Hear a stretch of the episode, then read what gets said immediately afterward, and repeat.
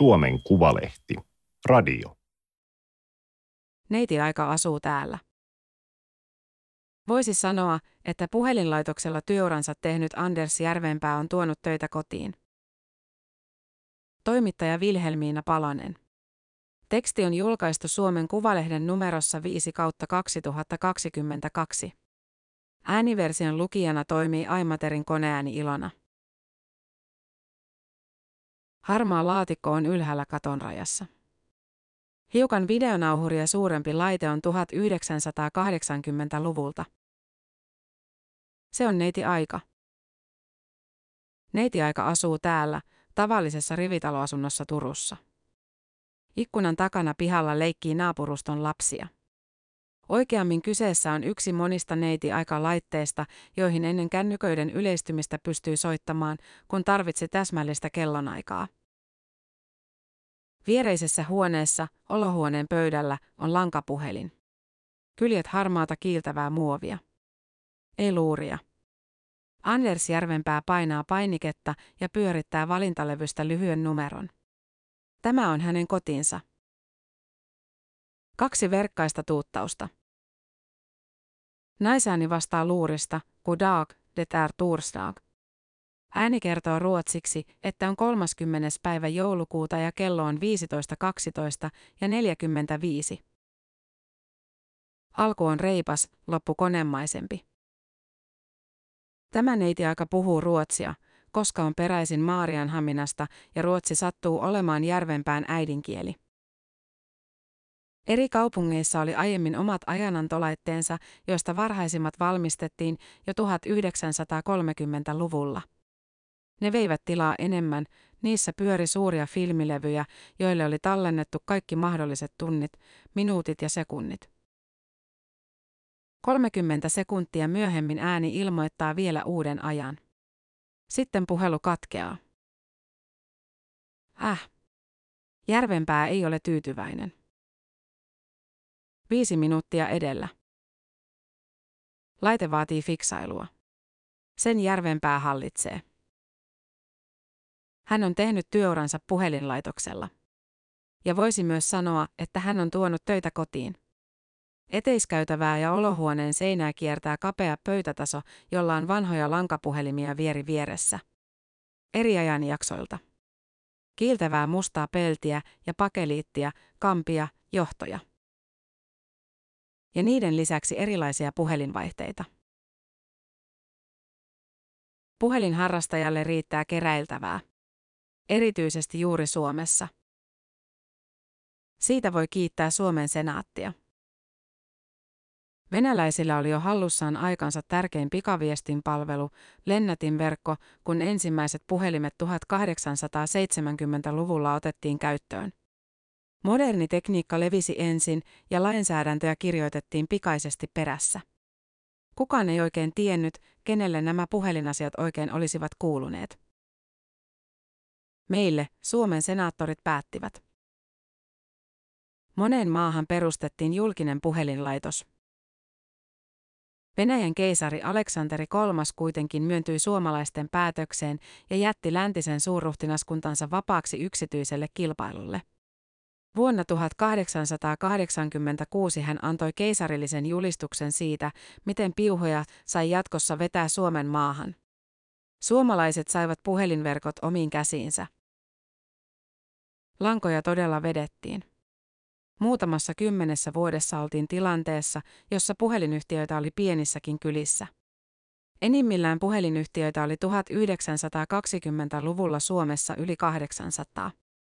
Ainoastaan Yhdysvalloissa yhtiöitä on ollut yhtä paljon.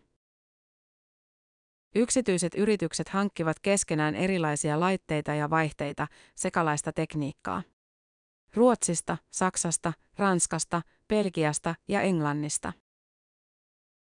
Puhelinvaihteen toimintaperiaate on yksinkertainen, puhelu ohjataan soittajalta toiselle.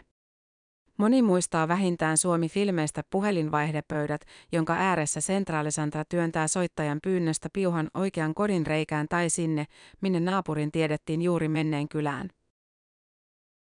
Kaupungeissa puhelinkeskuksia alettiin kuitenkin automatisoida jo ennen sotia.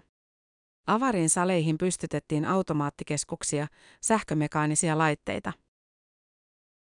Niissä soittajan valitsemista numeroista muodostui releiden ja valitsijoiden avulla yhteys ihmiselle, jolle haluttiin soittaa. Puhelin yleistyi samaan aikaan vauhdilla eri puolilla maailmaa. Monen kieleen omaksuttiin kreikkaan pohjautuva sana telefoni, joka tarkoittaa sananmukaisesti kaukoääntä. 1900-luvun puolivälin jälkeen puhelinverkko kattoi maailman yhä tiheämpänä. Periaatteessa kenen tahansa oli mahdollista nostaa luuri, tilata puhelu ja kuunnella kuparikaapelien kuljettamaa ääntä toiselta puolelta maailmaa. Anders Järvenpäästä ajatus puhelinverkosta yhtenä suurena laitteena on fantastinen. Koneet kiehtoivat häntä jo pikkulapsena. Ensimmäiseksi televisiot. Miksi? Ei hän tiedä. Miksi jokainen kiinnostuu siitä, mistä ikinä kiinnostuukin? Ainakaan se ei ollut vanhempien vaikutusta. Isä työskenteli merikapteenina, äiti taas kanslistina. Televisiovastaanottimien jälkeen turkulaispoika kiinnostui rautateistä ja puhelinverkosta. Ei niinkään yksittäisistä vetureista ja puhelinlaitteista, vaan kokonaisuuksista. Monimutkaisista järjestelmistä, joissa eri linjoja kytkettiin toisiinsa ja kaiken piti toimia mahdollisimman sujuvasti, oli kyse sitten puheluiden tai ihmisten ja rahdin välittämisestä paikasta toiseen. 14-vuotiaana hän raahasi kotiinsa ensimmäisen omaksi hankkimansa puhelinvaihteen. Äiti järkyttyi. Laite on myöhemmin kulkenut mukana jokaisessa hänen asunnossaan. Koko luokka kuin lyhyelle kyljelleen käännetty kaksi metriä leveä televisio, syvyyssuunnassa paksumpi. Paino noin 200 kiloa. Laitteen oli omistanut koruliike Kupittaan Kulta Oy. Oli vuosi 1982 ja tekniikkaa vaihdettiin joka puolella uudempaan. Kaupungin kirjastossa oli muutama puhelintekniikkaa käsittelevä kirja. Järvenpää lainasi ja luki ne. Hän opetteli virittämään ja korjaamaan puhelinvaihdetta. Jo aiemmin hän oli vapaa-ajalla mielellään notkunut kaupungin puhelinkeskuksilla. Työntekijöiltä oppi paljon. Pari vuotta myöhemmin hänet otettiin sinne töihin. Ensin kesiksi, ylioppilaskirjoitusten jälkeen kokonaan. Se oli harvinaista, yleensä edellytettiin puhelintekniikan opintoja. Työ oli käyttöä, ylläpitoa ja korjaamista, myös käsillä tekemistä. Piti tajuta sähköopin perusteet, vaikka suuri osa laitteista alkoi olla jo tietokonepohjaisia ja Järvenpää työskenteli uusimman tekniikan parissa. Johtoja ja kaapeleita riitti. Hän tunsi vanhemmatkin puhelinkeskukset silti hyvin. Niin kuin Jokivarren AGF-keskuksen, joka oli Suomen suurin ja jossa vastattiin kymmenien tuhansien kaupunkilaisten puhelinliittymistä. Keskuksessa näkyi vielä käsityö. Kaikki oli koottu käsin. Keskukseen kuului miljoonia juotospisteitä. Vanhaa kytkentälankaa oli eristetty kerroksilla lakkaa, silkkiä ja puuvillaa. Puhelinverkko kattoi Suomen 1980-luvun alkaessa tiiviinä mattona, johon oli kytkettynä laitteita monelta eri vuosikymmeneltä. Kaupungeissa puheluita oli välitetty automaattisesti jo puoli vuosisataa, syrjäisemmillä seuduilla puheluiden yhdistämiseen käytettiin edelleen ihmiskättä. Huhtikuun ensimmäisenä päivänä vuonna 1980 Pellossa Lapissa juhlittiin Suomen viimeisenkin käsivälitteisen puhelinkeskuksen automatisointijuhlaa. Historiallisen viimeisen puhelun soitti posti- ja telelaitoksen pääjohtaja Pekka Tarjanne. Linjan toisessa päässä luurin nosti presidentti Urho Kekkonen. Ensimmäinen digitaalinen keskus oli jo avattu. Sähkömekaanisten keskusten rakentaminen lopetettiin pian.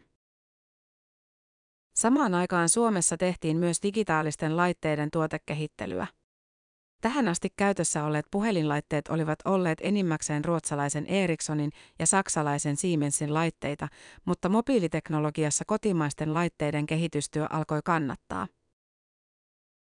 Langaton teknologia tarvitsi langatonta verkkoa. Jotakin oli jo olemassa. Suomen ensimmäinen autoradiopuhelinverkon tukiasema oli rakennettu Espoon Leppävaaraan vuonna 1969. Sen jälkeen mastoja nousi ympäri Suomea. Porvooseen ja Turkuun, mutta myös Alavodelle ja Muonioon. 1970-luvun alussa 400 ihmistä soitteli jo puheluita autoistaan. Verkko oli langaton puhelimen ja tukiaseman välillä, muuten verkko tarvitsi kaapeleita niin kuin tarvitsee edelleenkin. Viranomaiset olivat ajatelleet, että järjestelmää, ARPtä, käyttäisi vain harva. Ehkä yhteensä 3000 henkeä. Suomalaiset kuitenkin halusivat puhua tien päältä. 15 vuotta myöhemmin käyttäjiä oli yli 35 000. Koko maata rakennettiin peittämään radiopuhelinverkko. Tarkoitus oli kattaa kaikki, tunturit ja erämaatkin. Lopulta verkosta tuli suuri, maailman kattavin 0G-verkko. ARP loi kotimaiselle radiopuhelinteollisuudelle vahvat markkinat. Valmistajat näkivät, että matkapuhelimiin kannatti satsata. Käytössä ensimmäiset autoradiopuhelimet olivat kalliita ja vaivalloisia. Puhujan piti tietää numeroa valitessa, millä kuuluvuusalueella oli, ja kuuluvuusalueen vaihtuessa puhelu katkesi. Rakennettiin uusia, isompia käyttäjämääriä kestäviä 1G-verkkoja, sellaisia kuin NMT 450 ja NMT 900. Myöhemmin, vuonna 1991, Radiolinja Oy avasi 2G-verkon, joka oli maailman ensimmäinen GSM-verkko. Samaan aikaan Nokia ja Salora kehittivät omia laitteitaan, vaikka kummassakaan yrityksessä johto ei alkuun juuri uskonut kännyköiden kannattavuuteen. Vuoden 1989 lokakuussa Neuvostoliiton presidentti Mihail Gorbatsov vieraili Suomessa. Kalastajatorpan pihalla suomalaiset ojensivat hänen käteensä Nokian Citymanin. Linja oli auki valmiiksi. Toisessa päässä oli varaviestiministeri Vladimir Klinkka, joka oli Moskovassa. Gorbatsov ei meinannut käsittää tilannetta, että oli mahdollista seistä siinä pihalla ja puhua samaan aikaan Moskovaan. Onko tämä nyt ihan todellista, hän kysyi Klinkalta. Jälkeenpäin KGP laitettiin selvittämään, miten oli mahdollista järjestää tällainen puhelu. Nokialle Sitiman oli läpimurto, jota seurasivat uudet mallit ja menestys. Kännyköiden yleistymisen myötä piuhojen ja lankojen tarve ihmisten koteihin asti väheni.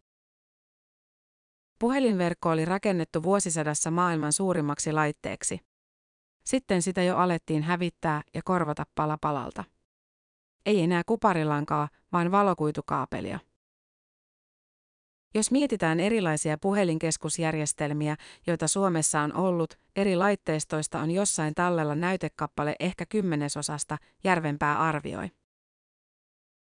Ja niistäkin hyvin pieniä yksiköitä. Satunnaisia paloja eri puolilta valtavaa palapeliä. Onko sinulla kännykkä taskussa?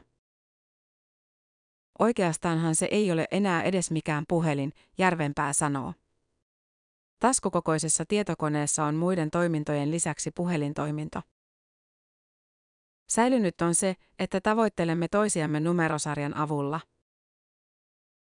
Nykyisin puheluiden siirtymiseen käytetään pilvipalvelutekniikkaa ja ohjelmistoja, ihmisiä toisiinsa yhdistävästä fyysisestä puhelinverkosta on jäljellä enimmäkseen vain illuusio.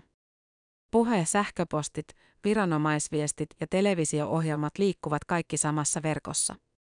Kriisitilanteessa se voi olla riski, sanoo Järvenpää.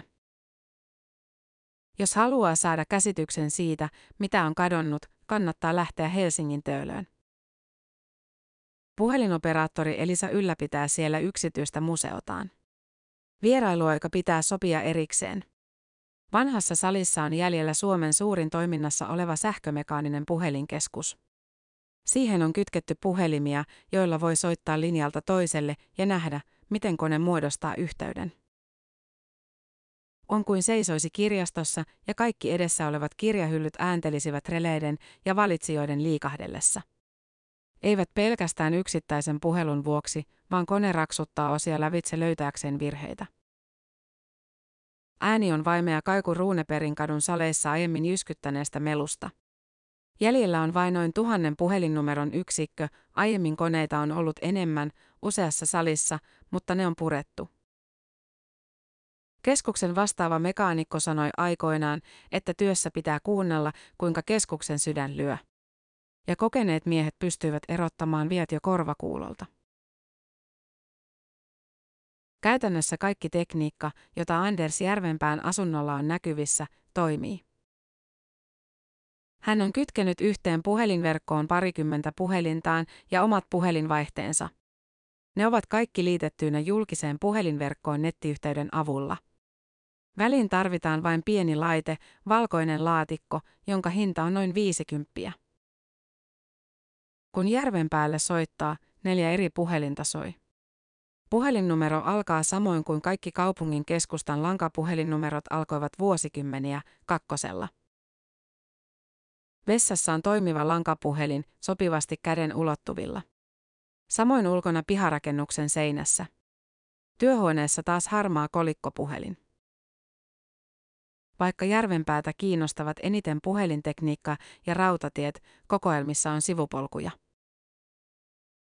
Kun käy vieraita, vieraskirjaan kirjoittamisen sijaan he leimaavat itsensä sisälle eteisen työaikaleimasimella. Kone on 1960-luvulta ja kirjaa ajan minuutin tarkkuudella. Lähtiessä leimataan poistumisaika. Radiosta soi poppi putkivahvistimesta.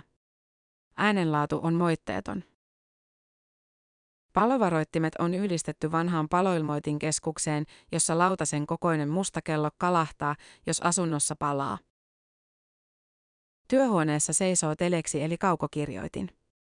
Vanhaa kirjoituskonetta muistuttava laite on internetin välityksellä kytkettynä saksalaisten harrastajien virtuaaliseen telex-verkkoon.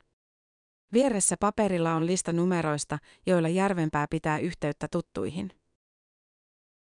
Lennätin tekniikkaan perustuvalla laitteella pystyy chattailemaan reaaliajassa, se säksättää kuin ompelukone ja kirjoittaa viestit suoraan näkyville paperille. Järvenpää yrittää tavoittaa tuttavaansa, mutta tämä ei ole teleksinsä ääressä. Saksalainen Fred on lähettänyt uuden vuoden toivotuksen. Numerot ja erikoismerkit muodostavat paperille sievän joulukuusen ja vuosiluvun 2022.